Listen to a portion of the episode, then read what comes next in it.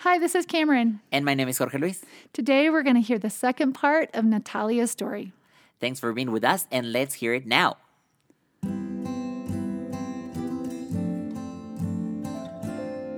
Hopecast. Learning about the life and mission of education equals hope.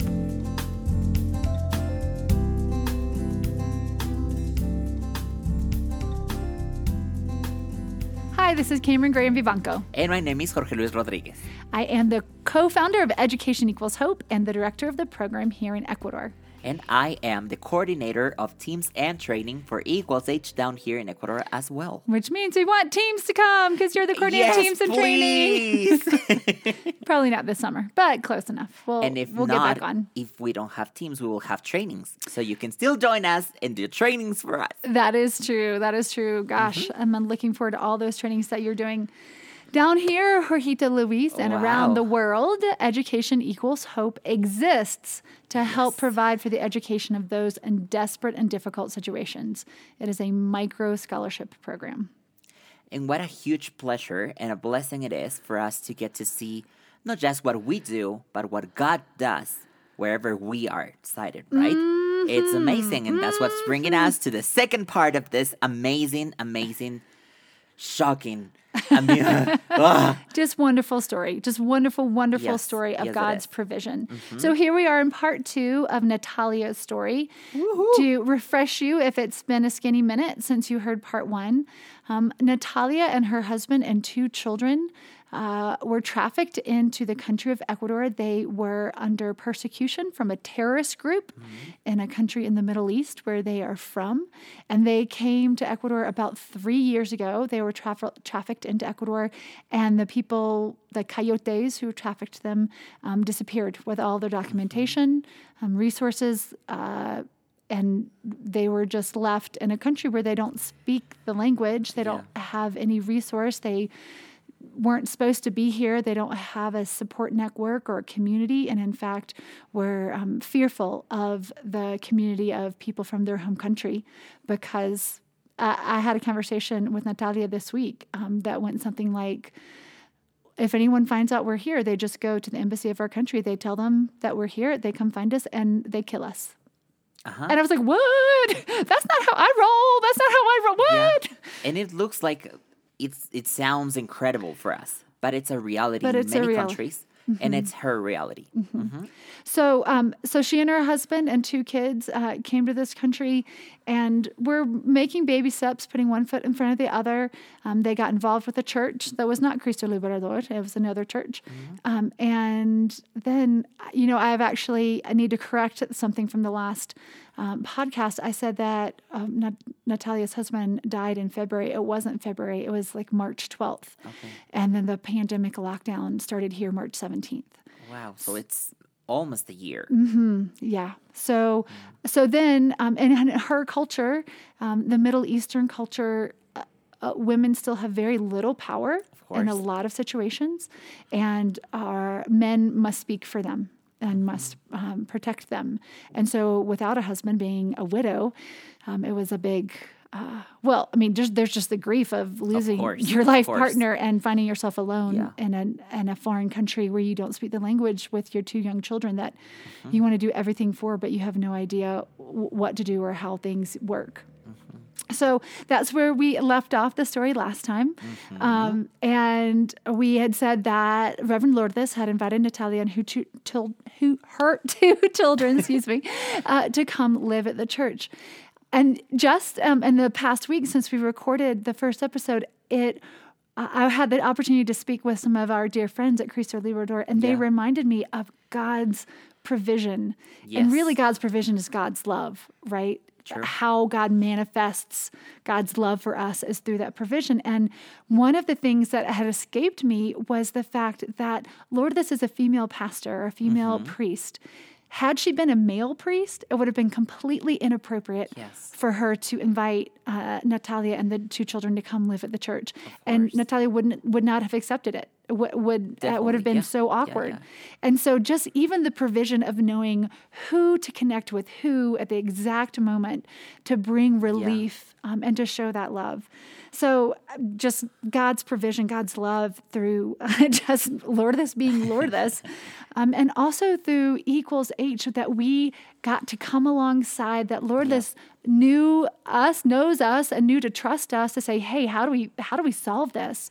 And that we were able to put the resources behind Lourdes to go figure out how to get these kids in school.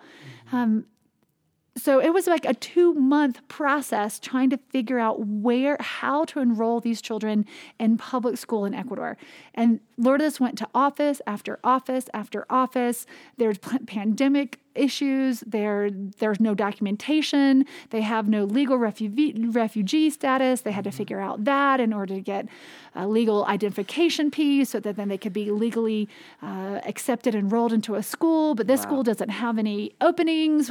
Go try that school. That school doesn't have any either. Go Yeah. try that third. I mean it took it was a full-time job for almost two months just Definitely. doing the hard work. And that's one of our um, our core values in educational hope is responsive grit just doing what doing the hard things that have to be done to get reasonable things accomplished like putting two young children into school Yes. Um, and I feel that the entire situation of Natalia's family was a project itself. it's Um, not yeah, it's such a heavy situation with all of the grief and all what was going on that it, it's not like we can just extend our hand and say, "Hey, this is what you need." No, you need to be with her and be with her family and take check all of those details. Mm-hmm. The, of course, they have been uh, trafficked for so long and living in hard situations for so long that they also needed like medical support. Yes. And Lourdes, that's what she did. She Yeah. took them as a project, and that's the blessing of working with people. Mm-hmm. That you don't just have projects for people; those people are the most important project that you can you, can could ever have. I mean, they're right? more than a project, They're right? more than they're, a project. They're just- But we get to pour into the very lives Yeah. and beings of the people that God brings across. And it's so important that we can take any other project away from the table and say this is the most important, Mm-hmm. Important thing right now. That's now. what Lourdes did, right? Absolutely, that is that is what she did. So God's provision through through Lourdes, who equals H, through the fact that the Church of the Cross, shout out, um, had helped Cristo Liberador start Mm-hmm. this micro mercado mini market uh, out of the church, um, that gave. Uh, Natalia a job that there was a place to plug her in, something beneficial that she could do, have income coming in, but not only that, have the dignity of a job and being able to feel like she is doing something for her family. She's not just living on handouts. Yeah. A huge, huge provision there. And of course, just even the place to live. just we're just seeing God's provision over and over and and God's love in that. Uh, just to remind myself and to you and to all of us who are listening that when we see God's the tiny details of life that God orchestrates in phenomenal ways, to remember to to interpret that as the tangible way that God loves us and shows up in in our daily our daily existence, even in the really hard times. So there's that first, like bringing us back up Yes. into all of um, what this story has brought us so far. But then our, our dear friends that we talked about, they have become dear friends, of Ricky and Yeah. Monica, that show up with their eight kids and their friend Valeria and this team of 11. Yep. 10, 10 in the family plus the one Valeria. And all that, all the tiny details that were in their life that intersected in this story in miraculous ways. And that's why we keep coming back to that word. Yes. That they, that Valeria and Monica both had had dreams with the name of the home country of Natalia. Had Yes. it been any other country or neighboring country, or it, it would not have had the impact that it had when I said, Hey, do you know anything about helping this family get to Canada? But they're from this country, X in the Middle East, and they need some help. And just the detail in that, the detail of um, that they have the heart to come to move eight children and three with special needs. The detail that they when I was I, I was joking that I was trying to discourage them from coming at this time. Yes, of Um, course. But it was the perfect timing, not only for whatever was was going on in their life and their home and when they could get away and take vacation time and move their family to come do mission for a week. But they got back to the United States two days before it was required to have a PCR test to return to the US. Oh, wow. And can you imagine trying to take three children with special needs and just strap them down to have a PCR? And here in Ecuador, let me tell you, the PCRs, It's not they- easy, not fun. It's not up your not nose. pretty. It's back of your nose and t- Yes. it tickles the top of your mouth and it is it's not pleasant. my, that's what my son is most worried about. We're we're trying to figure out if we can travel this summer. He's like, I don't want to take a PCR. you can do it. You can do it. You can do hard things. Um, but having their opportunity to come at this exact time, that was the benefit for their family, that people were coming around, the resources that they provided. I mentioned in the other podcast that they had a mattress and a bed. yeah. And I realize that most people therefore assume that they're sheets and blankets.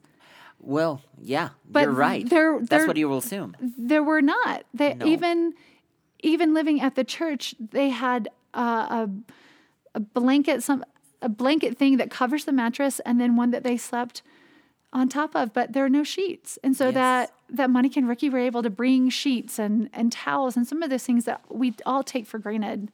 I take for granted. Can't and speak for everybody. They didn't have pillows. Didn't have pillows. They would Mm-hmm. use like any cloth thing that they could and just put it a little bit like like a ball and, and sleep in Yep. that because they didn't have pillows. There might be some chiropractors listening saying, hey, that's a great idea, no pillows. but gosh darn, they're comfortable when you're sleeping on your side. Yes. Um, and then the other thing that really stuck out to me, the God's provision and faithfulness, the just the the love. So um, Ricky and Monica and Valeria and the eight kids show up on a Tuesday afternoon and or morning. You and I got to be there and, and help and create start create this connection.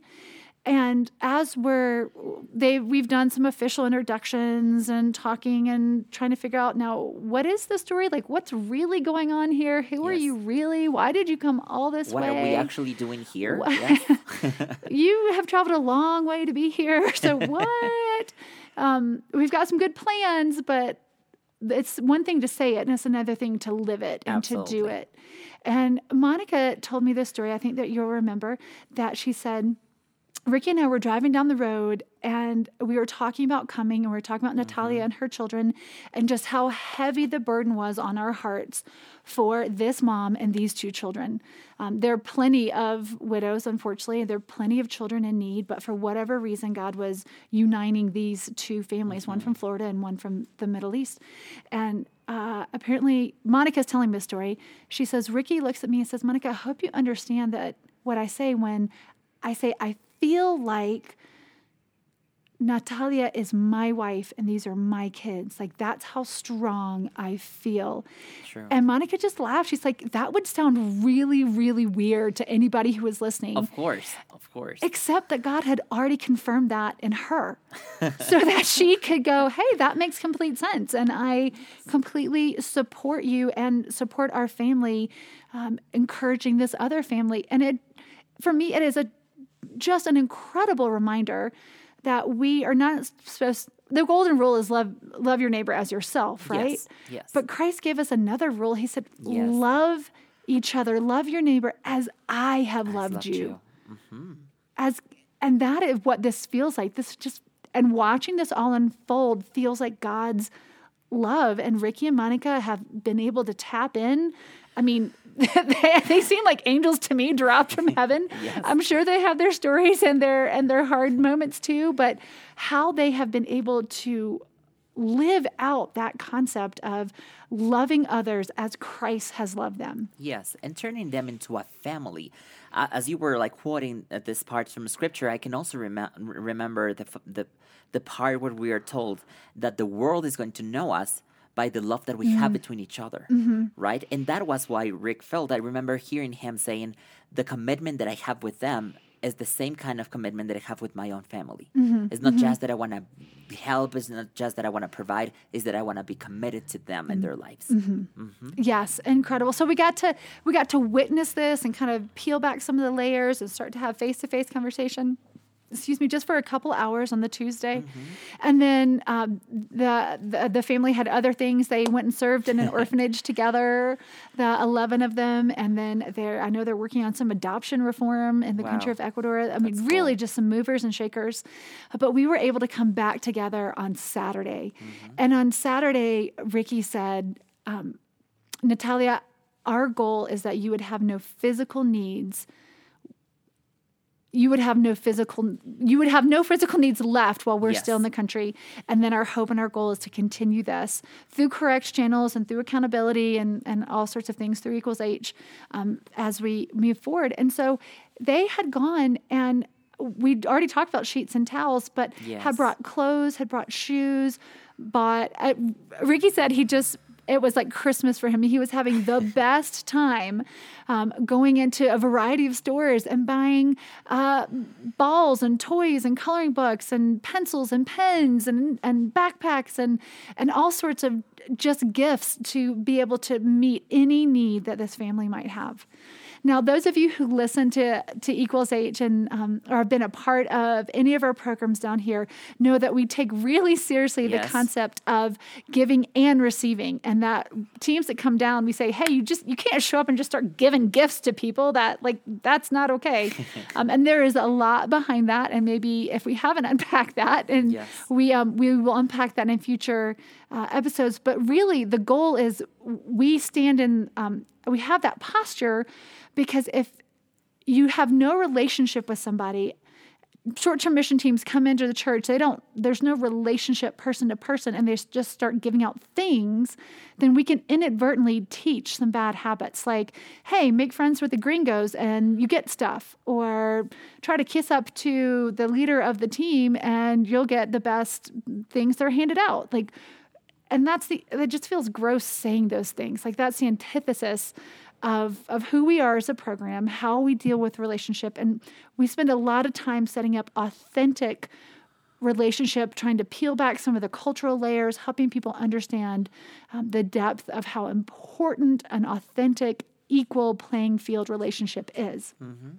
so, as I review this story and think of just this Christmas morning of gifts coming Yes. into the church, I was like, what is the difference? Um, and and the difference was that there is relationship; it's just starting, Yes. but this was kind of a a down payment of authenticity. absolutely. Does that make sense? Yes, absolutely. and and I would love to to tease this out in all sorts of ways and, Yeah. and personal conversation with anyone who is having a struggle with that. But there was a way to say, hey, we're not just kind people. Like God has done all of these things. Yes. These gifts are not from us; they are from Him. It- it is ridiculous to think that strangers would bring you this much stuff, and the only reason that we have done this is because God told us to because mm-hmm. God loves you, Natalia, that much, and God loves your children that much. And they and Monica and Ricky and their kids were really specific in being able to express that and to say that over and over and over again. And this whole story is just mind-boggling to me and amazing, miraculous, and all the words Absolutely, that we keep yes. saying.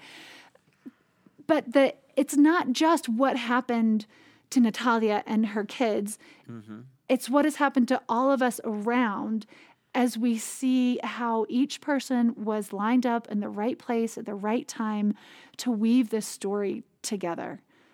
Does that make sense? Do you know what I'm saying? no, absolutely. Yes. I, like I thought you were just saying no. no, no, no, yes. The thing is that for all of us that were there and for anyone that can listen to this story, it's very evident where the fingerprints of God were, mm-hmm. right? But being able to see that and for everyone else that was involved to recognize it. I've mm-hmm. heard Natalia saying a lot of times, God is doing that. God brought you here. God gave me this dream. Uh, mm-hmm, Monica mm-hmm. and Ricky said, God has put this in my heart. You know, like we were all saying that, and we were all not just seeing it, we were all recognizing what he was doing. And I, this whole time, y'all, I have had my Episcopal filter up and on. like, I'm like, what? What is going on? Yeah. I'm not sure. yeah.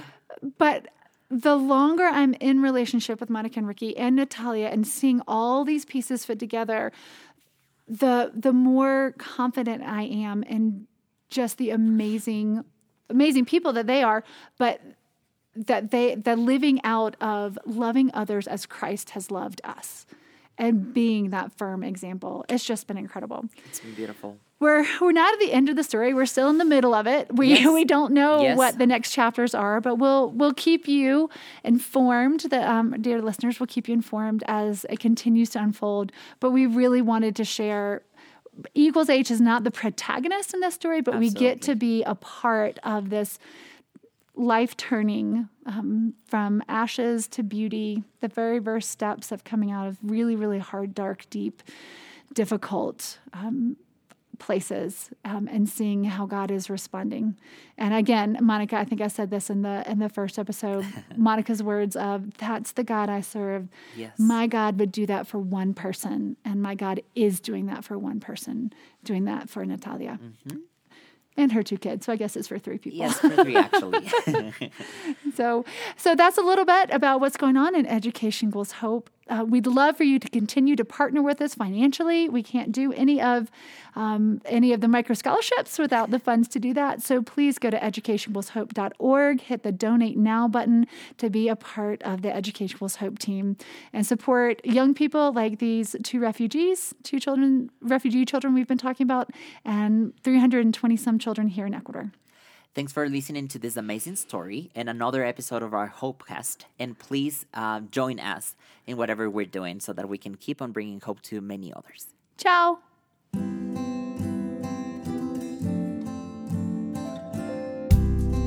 Thanks for listening to our Hopecast. If you want to join the mission or know more about it, please visit our webpage www.educationequalshope.org or check our YouTube channel and Instagram with the same name.